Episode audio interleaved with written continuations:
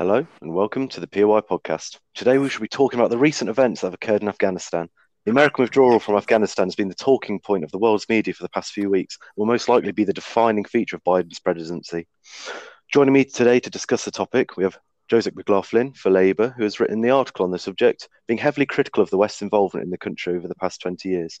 Alongside Joseph, I'm also joined by Fletcher Kipps for the Liberals and Kieran Burt for the Conservatives. First of all, how much blame to whom and where do you believe should be attributed for what's happened in Afghanistan, Joseph? Well, it's a very complicated situation because it's basically about three decades of different governments' interference in the country, and pinning the blame on one specific person would be would be ignoring the wider picture. The fact of the matter is that we originally got involved in Afghanistan to destabilize it against the Soviets and the communist government there. And what has followed since, uh, since 2001, has been the routine effort to pour $2 trillion worth of military equipment into basically five companies to try and rebuild this country.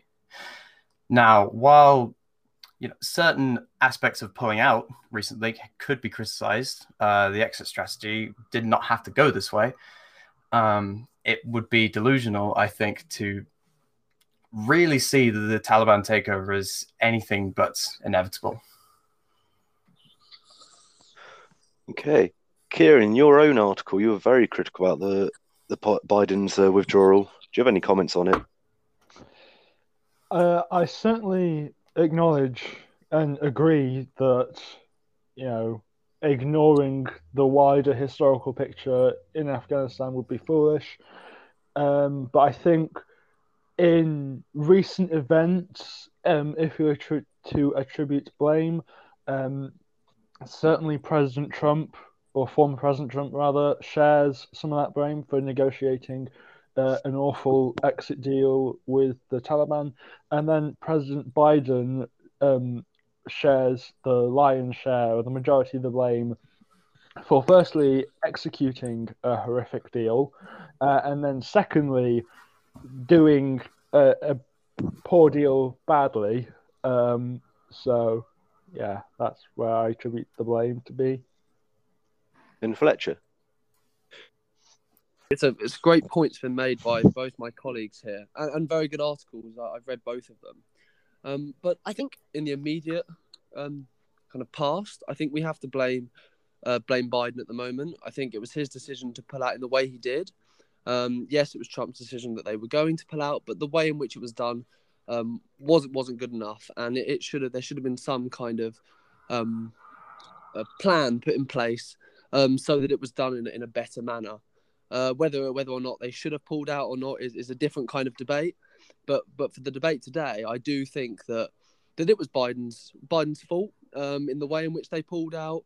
Um, and, I, and I think it's important throughout the whole debate today to realise that these are the Afghan people that we're talking about and that have all had to obviously be pulled out of the country. And they need to be in our forefront of our minds throughout the whole debate because it's not their fault. They've been caught up in politics um, and, and it's cost a lot of them lives. So I think that's that's got to be at the forefront of, of whatever we talk about today. Mm. Joseph, at the beginning you mentioned um, intervention due to the communist slash USSR government. Do you believe that this has been a long time coming due to instability created due to foreign um, involvement? Well, absolutely. Well, it's not the case that um, instability was inevitable. It, this is a this is sort of a direct consequence of what we did. Uh, as I mentioned in my article, um, rebellion against the communist aligned government in the 70s was funded through Pakistan, uh, to which we gave money and arms to. Of course, they we gave them money. They chose the kind of group um, among the sort of rebels to sort of fund.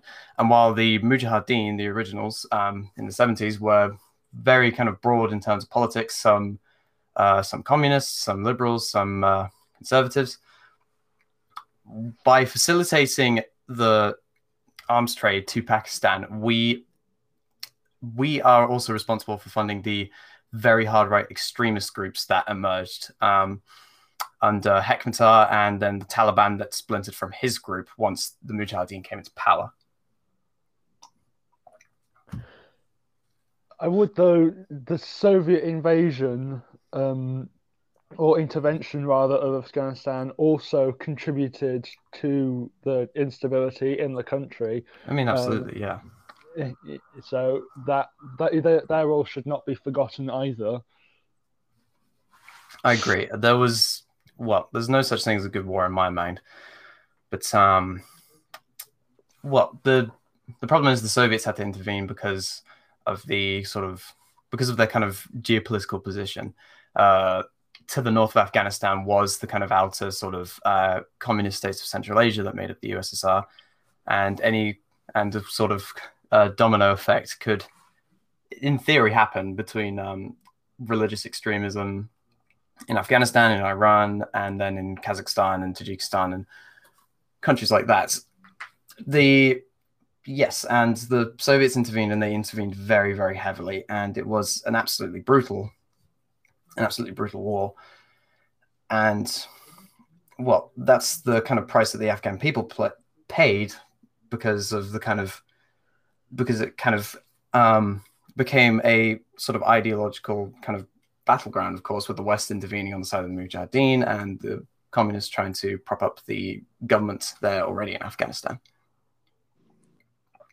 I think I think it's make the case that in all these un- unstable countries or potentially unstable countries, they are in most cases caused by us, um, by wh- whether we mm. go in there or whether we we intervene in a certain way or, we decide that that it doesn't quite suit our regime and, and the way in which we think. And I, I, do honestly believe that in most of these cases they are unstable and they are unstable because of Western countries and Western democracies that decide that they think they can do a better job or they thought that there's there should be a different way of running that country. Exactly, that's very much a major problem. We we have propped up very horrible dictatorships in the aim of stamping out leftism across the world and we have supported kind of rebellion against sort of leftism in other countries like Afghanistan. And ultimately, this sort of plays into the kind of myth that I'm seeing kind of a lot of in the news that the occupation was going well until um, uh, Trump screwed it up, or Biden screwed it up, or uh, Boris Johnson screwed it up. In truth, the way that we were in there and the fact that we had such sort of terrible disregard for the kind of local people and kind of keeping them safe with you know, with the kind of uh, misuse of drone strikes and kind of the unaccountability that some soldiers could just have, like roaming the countryside. The fact is that these actions and this botched occupation led to the resurgence of the Taliban because we just gave we gave the Taliban an endless supply of radicalized, disenfranchised local people. However, I think it, while obviously there are there were corrupt elements in the Western backed Afghan government, I think it's important to realize that the Taliban themselves, when they were previously in power, they were much, much more brutal um, than the West. So, and think like examples, uh, especially when it comes to women's rights, um, under the Western-backed government, yes, there was all this horrendous corruption um, that we could all point to, but the women there had much more rights now, uh, well, previously, uh, than they will do under the Taliban. Um, so I think that mustn't be forgotten mm. um, in there. Yeah, obviously, the ta- I've no, there's no love lost for the Taliban. The Taliban are incredibly evil, incredibly fundamentalist. But the problem is, we helped put them into power to overthrow an already pro women is the thing because we we sort of recycled this kind of need for kind of um, kind of restoring kind of justice and women's rights in the country um, kind of after 2001 but the problem is the first the first kind of major wave of women going to universities women being elected to uh, the afghan parliament the first wave of that was under the communist regime. And during the kind of the soviet um, uh, afghan war the majority of women in society sided with the communist government because it was either modernity and forward thinkingness or signing with the Taliban and kind of giving themselves away to these sort of tribal structures. So we essentially created the problem that we then wanted to solve later on.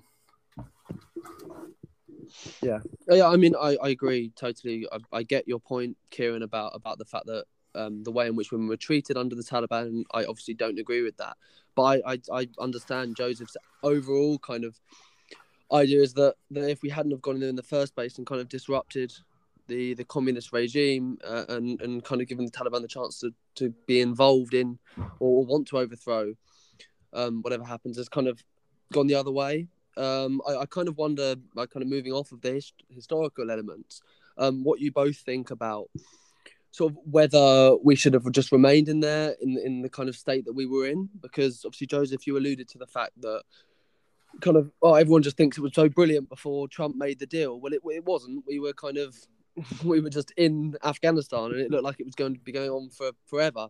That's so I kind true. of wonder what both of you thought about that, and whether we should have pulled out, or it was just the way in which it was done, or was it uh, was it the wrong decision to pull out altogether? So, I think, um, I, yes, the war in Afghanistan was handled uh, quite badly. Um, when I say war in Afghanistan, I mean from 2001 onwards. Um, I think that was quite handled badly. I think Bush's rationale for entering uh, Afghanistan, invading, uh, it was certainly primarily driven by um, a feeling of revenge or uh, emotion in general. Um, but then again, I think if Bush hadn't intervened in Afghanistan, the American people would have uh, destroyed him. You know, he, he would not have survived um, Mm. his own people. Um, so I think that also needs to be kept in mind. But I think, I think we ultimately, I think yes, we did we did need to withdraw, but I think maybe not right now, and certainly not in the way that we did. Um, the Afghan army were clearly not ready um, to handle their own security, um, and the West. That is the West a Western failure because we should have trained them um, to be able to stand on their own, and they were clearly not able to do that. Um, and I think withdrawing in the middle of a pandemic, in when Biden's trying to uh, push through his own uh, domestic agenda and, and having trouble through Congress with that, um, I think that that was timed really, really badly. Um, so I think waiting an extra two to five years could have made a bit more of a difference. I absolutely agree that we needed to pull out. I mean, if you look kind of at the election cycles of 2016 and 2020, for example, um, there was Trump who ran very heavily on kind of ending the sort of um, endless wars. And whether he actually contributes to that in like Syria per se is a different question. But well, the problem is we had to withdraw, but because of the way that we had set up the occupation from the get go meant that it was never going to be clean or easy or even successful. So, of course, the obvious answer would be to never have gone in in the first place. But essentially, yes. Well, it's a miracle that we could even have thought for kind of so long that um, kind of just funding endlessly a country sort of Western backed government would have worked after we had left Iraq, uh, Iraq and how quickly that devolved. Um, Afghan army was just it just simply wasn't sort of equipped to say because the fact of the matter is we didn't really care about giving the Afghan army the the weapons and tools of destruction because it was just financing for the Americans and the British and the sort of coalition forces. Um, there was a story actually um, just in the days before the kind of uh, the withdrawal um, that there was like a fleet of um, helicopters by Lockheed Martin, and they had been they're very very advanced, spent billions producing them, and when everyone had left, the only people qualified to actually maintain and fly the helicopters were Lockheed uh, Martin engineers and the American pilots. The Afghan army had basically no way or no knowledge to maintain or actually use these billions of billions of pounds of equipment. And there were also um, there were also pictures uh, surfacing just before the fall of Kabul about how the Afghan army just basically didn't have any food or rations to feed themselves. It was, it was just a totally flawed kind of way of convincing ourselves that we were doing a good job when in reality we were just creating contracts and for like for five massive companies. But I, I do think uh, I agree that, that they weren't prepared um, enough. But I do think this is the we're coming to the core of the issue. Really, is um, in order to withdraw, you needed to prepare the Afghan army in order to be able to defend themselves. Hmm. And I feel like the failure comes from the fact that Biden actually he pulled all our, our troops out. He hadn't properly prepared them, but he hadn't left them with a leader. The the prime minister just, well, the president, the prime minister, uh, fled the country immediately. He wasn't really there to, to guide them.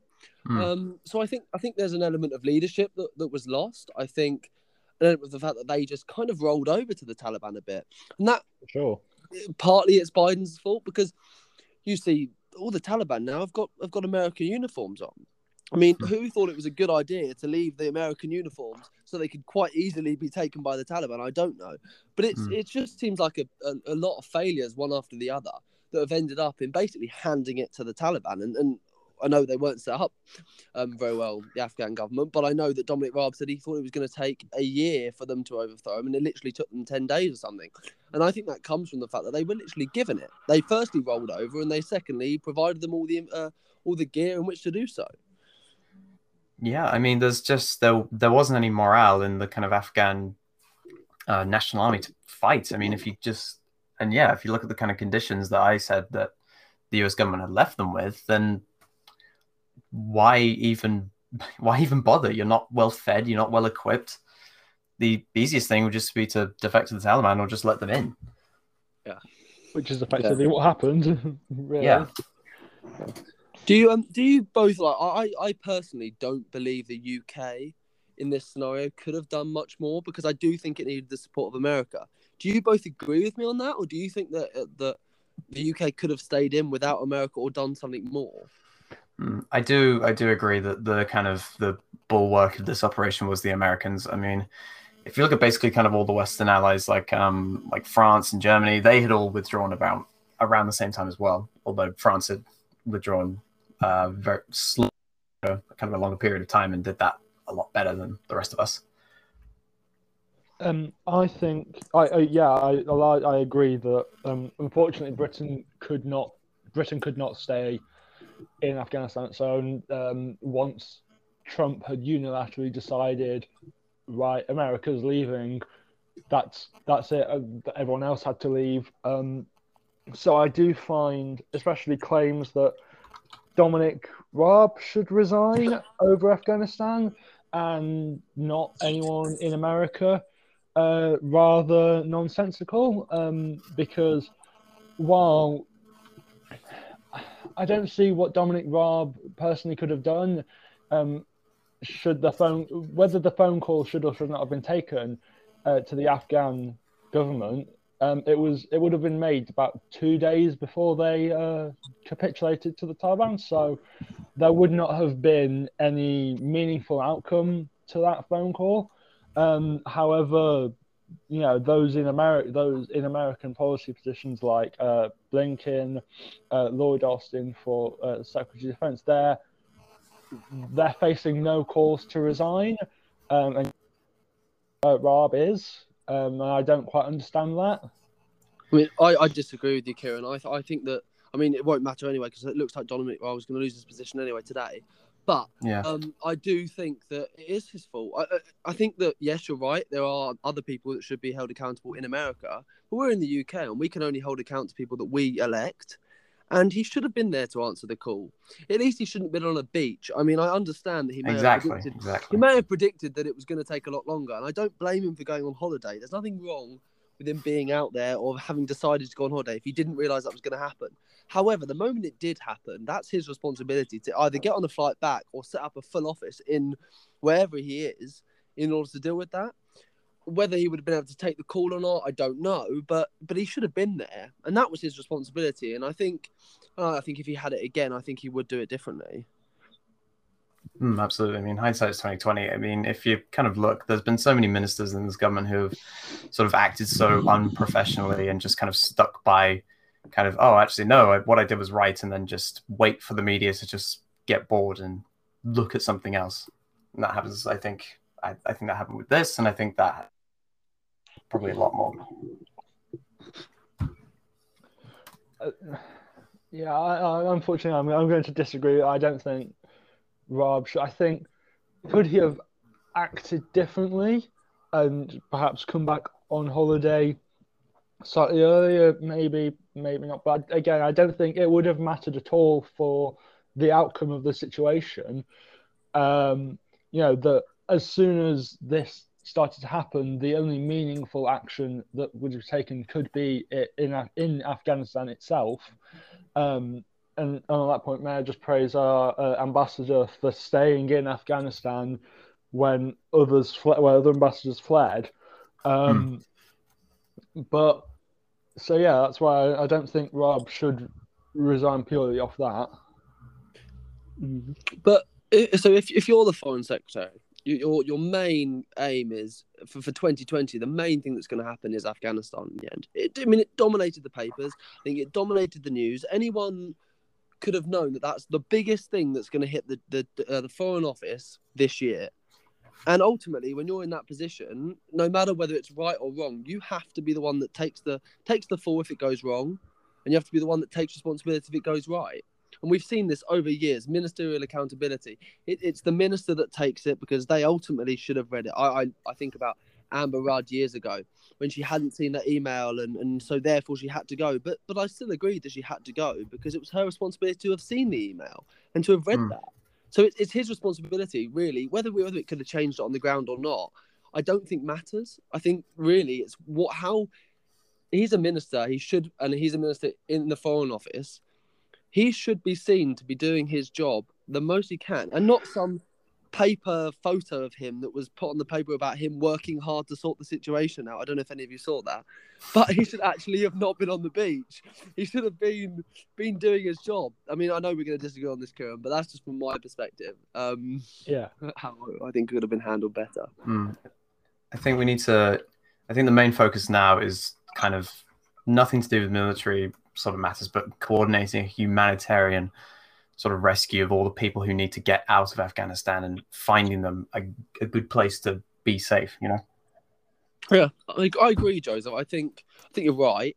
I, I wonder though we can't just let I don't know sort everyone out and then and then go in there and we just have a state run by the Taliban who has no citizens in really. So I don't know. I know you're probably not going to agree that we should go back in, and I don't know whether I agree with that or not yet. Um, I think you have to see how it will develop, but I don't know where we go from here. I don't know whether. I, yes, I totally agree. We need to to sort of house any kind of people that are leaving, any citizens that, that want to leave, and, and, and that we can get out, uh, and we need to provide them with asylum. But hmm. but where do we go from here? Do we then just have a state that is fully run by the Taliban but has no citizens because we've taken them all out? Well, that's sort of the problem. I mean, if we kind of look, I think probably the closest um, sort of comparison might be with Iran or something, where kind of we sort of we cause this kind of situation where a hardline extremist um, government has come in and essentially we just sort of let them be and just kind of stay back and embargo them. I think that's probably the future kind of relationship that the kind of West will have with Afghanistan from this point forward. Yeah, I don't think re- um, another intervention in Afghanistan would not be. I would. I don't think I could support that. Yeah, be political suicide. It would be yes. Um, it would be political suicide. Um, yeah, I don't. I think especially after how this was botched, I don't think anyone saying we should go back in would get any time of day. Um, and especially after just not even the withdrawal, just the war in a whole as a whole, um, I don't think that provides a case for going back in. Hmm. Um, so I think, yeah, prov- providing sort of humanitarian aid uh, and embargoing them is the sort of future relationship that we're looking at here. Hmm. There's been a lot of sort of hubbub um, for me for a few days that um, we ought to do something about because um, there's a massive lithium sort of reserve in Afghanistan that's been discovered. Yeah, sort of that's kind of where we should go in and sort of liberate the people from their lith- lithium so it isn't sold to China in some bizarre sort of imp- neo imperialist fashion, which is just a harebrained idea. Yeah, I, I've seen that, um, and I think I think part of it's a worry that, that China will will go in and take the lithium, um, or, or, or be sold it, or, or there'll become some kind of relationship that comes from it. I don't think that can be the basis that we go back in. Absolutely Um, not. and, no. and I think I think that there there might become a time in which we find out actually we do need to go back in. Oh, they're harboring terrorists again. Help the situation, but if something like that came up, it would potentially change the scenario. But I definitely don't think that, that the fact that China might go in, or you know, there should there's some deal about lithium. I don't think that's uh, a, a, an excuse to go back in at all. Yeah, absolutely. It's all hypotheticals at this point as well. It's it, it- some kind of Taliban Chinese trade deal hasn't even happened yet. China, of course, has strategic reasons to want to keep the Afghans friendly because of, um, of course, the possibility that um, Afghanistan could support um, uh, terrorism in Xinjiang, Xinjiang um, which has ha- which has happened in the past. So, of course, they have strategic sort of reasons to kind of keep things kind of safe at that sort of western border. What Mm. I'm more interested for China is obviously their um their the genocide of the Uyghur Muslims. Mm. So would a relationship with the Taliban, who are obviously hardline uh, Muslim extremists, how how would that play out for what what China are doing for their genocide? Because obviously they don't want to be seen as legitimizing uh, Muslims if those are the people that they're targeting. Um, so how that relationship plays out will also be interesting. I mean, I imagine we'll see something probably like um, kind of maybe China's relationship with Pakistan, where they're sort of friendly and have kind of cross-border um, sort of infrastructure set up. Because of course, um, as mentioned earlier, Pakistan was a very big funder of Islamic terrorism, kind of in the region as a whole. So, of course, keeping them friendly and out of their kind of out of their kind of backyard would probably be of interest to them. I think I think coming back to the idea of, of, of asylum that we've all agreed needs to be offered um, to the Afghan Afghan people. And one thing I've been thinking about recently is is about how the fact that America obviously caused this um, in in terms of their withdrawal and the way in which they've withdrawn, but yet there seems to be no pressure on them to ever take any asylum seekers or ever take anyone. And Hmm. and I mean I know that's the way the the, politi- the political climate is set up in the US, but that is actually wrong because there's no pressure on on a pri- on a president to do anything. It's not even in the mind of Biden because there's no pressure from any supporters to take more people on. So, Yes. but this is a situation where the UK are like, yeah, we can take fifteen thousand or twenty thousand. The US could take that in a heartbeat, and they wouldn't even be touching the surfaces. I'm not saying we, that should stop us, but I'm saying that we have to do more to put pressure on them to also take some. Exactly. We should coordinate. I think the best strategy would be to coordinate between the sort of EU countries and us in America, kind of like a, a refugee kind of sharing agreement, um, Yeah. kind of similar to what was seen in the um, response to the Syrian refugee crisis, where Mhm. kind of we sort of agree on sort of quotas and of taking people in and how to help them. But even in Europe, that's a bit uneasy because of they're scared of obviously the migrant and another uh, wave of refugees like the 2015 migrant crisis coming over to um, Europe. So, you know, France has come off as a bit more hostile um, to Afghan refugees. Greece as well. They began building a wall um, along the border with Turkey. Um, so, and, and America, like I say, they've not done anything either. Um, so yeah, I, I completely agree that Brit- that the UK should be pressuring other countries, other allies, to do more to take in refugees because the UK Mm. can't just do it alone. But we need to also do more as well. It's very much worth saying that of the 15,000 over five years that we've agreed to let in, that in the three years before, we repatriated about 12,000 people back to Afghanistan. So, and they will presumably still be there. And it's really not enough, sort of considering that we'd agreed to maybe, what was it? I think 3 mil, 2.5 million Hong Kongers who could come over mm. because of what was happening in China. So I think we need to, I think we really need to step up with what we're doing here. Yeah. Oh, I mean, I agree. I, I think there just needs to be a complete change in the way in which we approach it. Um, yes, this ingre- this includes um, us doing more. It includes a kind of uh, an, an, agreement between the EU countries, between America, um, between all, all, different Western democracies that that do want to help these people. And I think I hope that that from this there will be a change in policy and there'll be a change in the way in which we deal with things, and and more of an agreement. I think another important point is, and you mentioned France, Kieran. Um, it's, it's another hypothetical situation, but there's an election next year, um, and, and I mean, should Marine Le Pen win, which which has been unlikely, but we've seen unlikelier things happen. Um, that that we don't actually know uh, what the scenario could be in a year's time. So I do think at the moment we need to do everything we can to help the Afghan people, and I but mm. I hope that there'll be a more a, a general change in the way in which we deal with these situations in the future. Hmm. The problem is we're uh, dealing sort of. Oh, sorry. Go ahead. I was going to say, I think if um, Marine Le Pen wins in the French election, you know, Macron's having to be. Well, he's feeling that he needs to be tougher on immigration and his stance on Islam because he's feeling threatened by Marine Le Pen, who is a lot more extreme in that. So I think if Marine Le Pen gets to power, that's not going to happen at all. Um, so yeah, it needs to be fast if it's going to happen. Hmm. I, we are dealing with sort of a very kind of resurgent sort of far right across Europe, um, especially in places like France and Greece mentioned.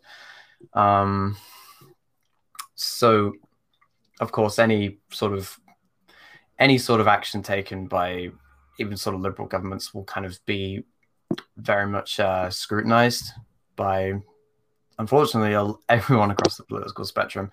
Um, there was this sort of bizarre moment in the French first round election cycles where um, one one party was at a debate and they were accusing, like a, like a centrist party was accusing Marine Le Pen of, of not being tough enough on Muslims in this sort of kind of weird sort of race to the bottom to kind of look tough on extremists and brown people coming in.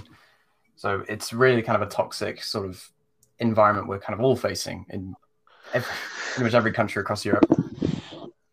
Yeah. yeah. I, I, think it's an interesting situation because I, I don't know where we do go from here, um, including all of those factors. I think we've we've discussed this now for half an hour, and I don't think there's a clear answer. And I don't, and obviously, if there was, then maybe one of us would be in government. But um, but there isn't. But there isn't. So um, I mean, I know that there's going to be many many debates probably over the next year to come from it. But I I just here and now to start with, and we need to deal with the the uh, first and foremost the Afghan people. Mm. Um, but then I then I think, as we've all said, there should be kind of a change, but it's going to be tough to do so um, it's going to be tough to implement across Europe. Um, and and, and I don't know where we go from here really. I think the attitude that we can just come into a country halfway across the world, rip up basically everything, and try to build a nation out of military industrial complex contracts and goodwill is just a dream that really needs to die in the kind of mindset of everyone in the kind of Western world.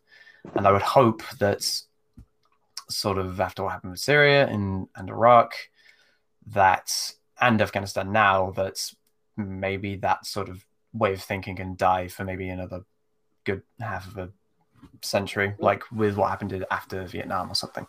I think I think I agree. Um, I've written previously on the notion of uh, responsibility to protect, which is uh, what you alluded to there. Um, that you know, the idea that West, well, any uh, we intervene, we have a responsibility to intervene in other states handling um, and, and, and, make them better uh, in, in quotation marks. Um, I agree. I think that's a notion that is not working. Um, it temporarily sort of worked in Afghanistan with better women's rights um, and things like that, but in the long term, it did not. It completely didn't work. Um, and I think so. Yeah, I think that needs the the notion that responsibility to protect is is a good idea. I think needs to uh, change. Mm. Well, the the occupation was good for women's rights and education, despite us, you know, regressing them inadvertently beforehand. But um, that's basically basically the only aspect of the occupation that really sort of worked out. We had incredible numbers of civilian deaths um, we supported all sorts of horrible warlords with basically child sex slaves in the mountains for, and would smuggle heroin throughout the country. And there was just sort of no accountability to this sort of militarized force that was in the country that and that turned many people to the Taliban just to get us to leave basically. Yeah. Well, on that note, I would just like to ask one final question and go around you all. It's been quite an interesting discussion, but obviously the most pressing matter now, which has been discussed several times throughout the podcast, is women's rights. And as Fletcher said, if we had a solution to the situation, we would all be in government. But mm. what should we do with regards to these women's rights that have just been completely destroyed? Floor is open. Yeah, I think I think it's a good question. Um, I think that we can't accept that that's just the way Afghanistan are going to be, which um, which doesn't mean we need to go in there and we need to start war again. Um, but we can't just accept that that's okay. Um, I think that, I mean, I guess if if Afga- if, Tal- if the Taliban are going to be in Afghanistan for the near future, um, I think we have to try and negotiate with them. We have to try and work with them to to try and restore some level of of, of rights for women. Um, there needs to be sanctions, um, and we need to and we need to just try everything we can. Um, but I don't think at the moment war is the way forward to do that. Um, but I just can hope that, that they can come up with a solution um, so that so that women that have had rights in the country can feel safe again and, and can get some level of rights back again. Mm. I. Yeah. Oh, sorry. oh, I was going to say that. Uh, yeah, I agree. I think humanitarian methods need to be pursued. Definitely not another war. That that did not work. Um, well, it, it, uh, yeah, we'll discuss that. Um, but I think we need. Well, unfortunately, we ha- we do have to deal with the Taliban uh, in some capacity diplomatically because whether we recognize their rule as legitimate or not, they are the controlling power in Afghanistan. Um, so I think we will, in some capacity, have to try and deal with them to um, negotiate a better way of uh, for women's rights. Um, but I, I would agree with sanctions as well um, if they regress.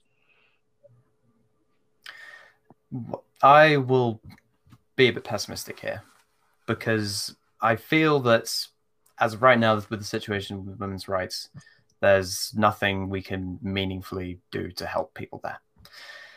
We're just not there anymore. We failed, and we just have to kind of accept that for the time being. The Taliban are pretty desperate on the higher ups end to kind of gain sort of international recognition. That's something that's very much changed this time around when they're in power. So make of that what we will.